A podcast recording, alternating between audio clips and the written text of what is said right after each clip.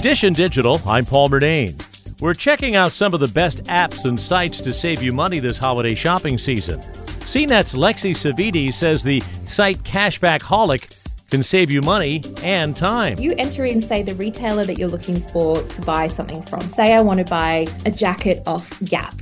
I will go to cashbackholic.com. I will type in the store, which is Gap, and it will present to me a list of all of the cashback services and which one has the highest amount of cashback at the time that I'm looking to buy. So sometimes that's a good way if you have multiple of these cashback services to see which one is going to offer you the most without manually having to go and check each of them yourself. Cashbackholic scours sites like Rakuten, BeFrugal, and Mr. Rebates and has more than 7,000 online retail stores in its database. Dish and Digital, I'm Paul Murnane. And for more, click on podcasts at WCBS880.com.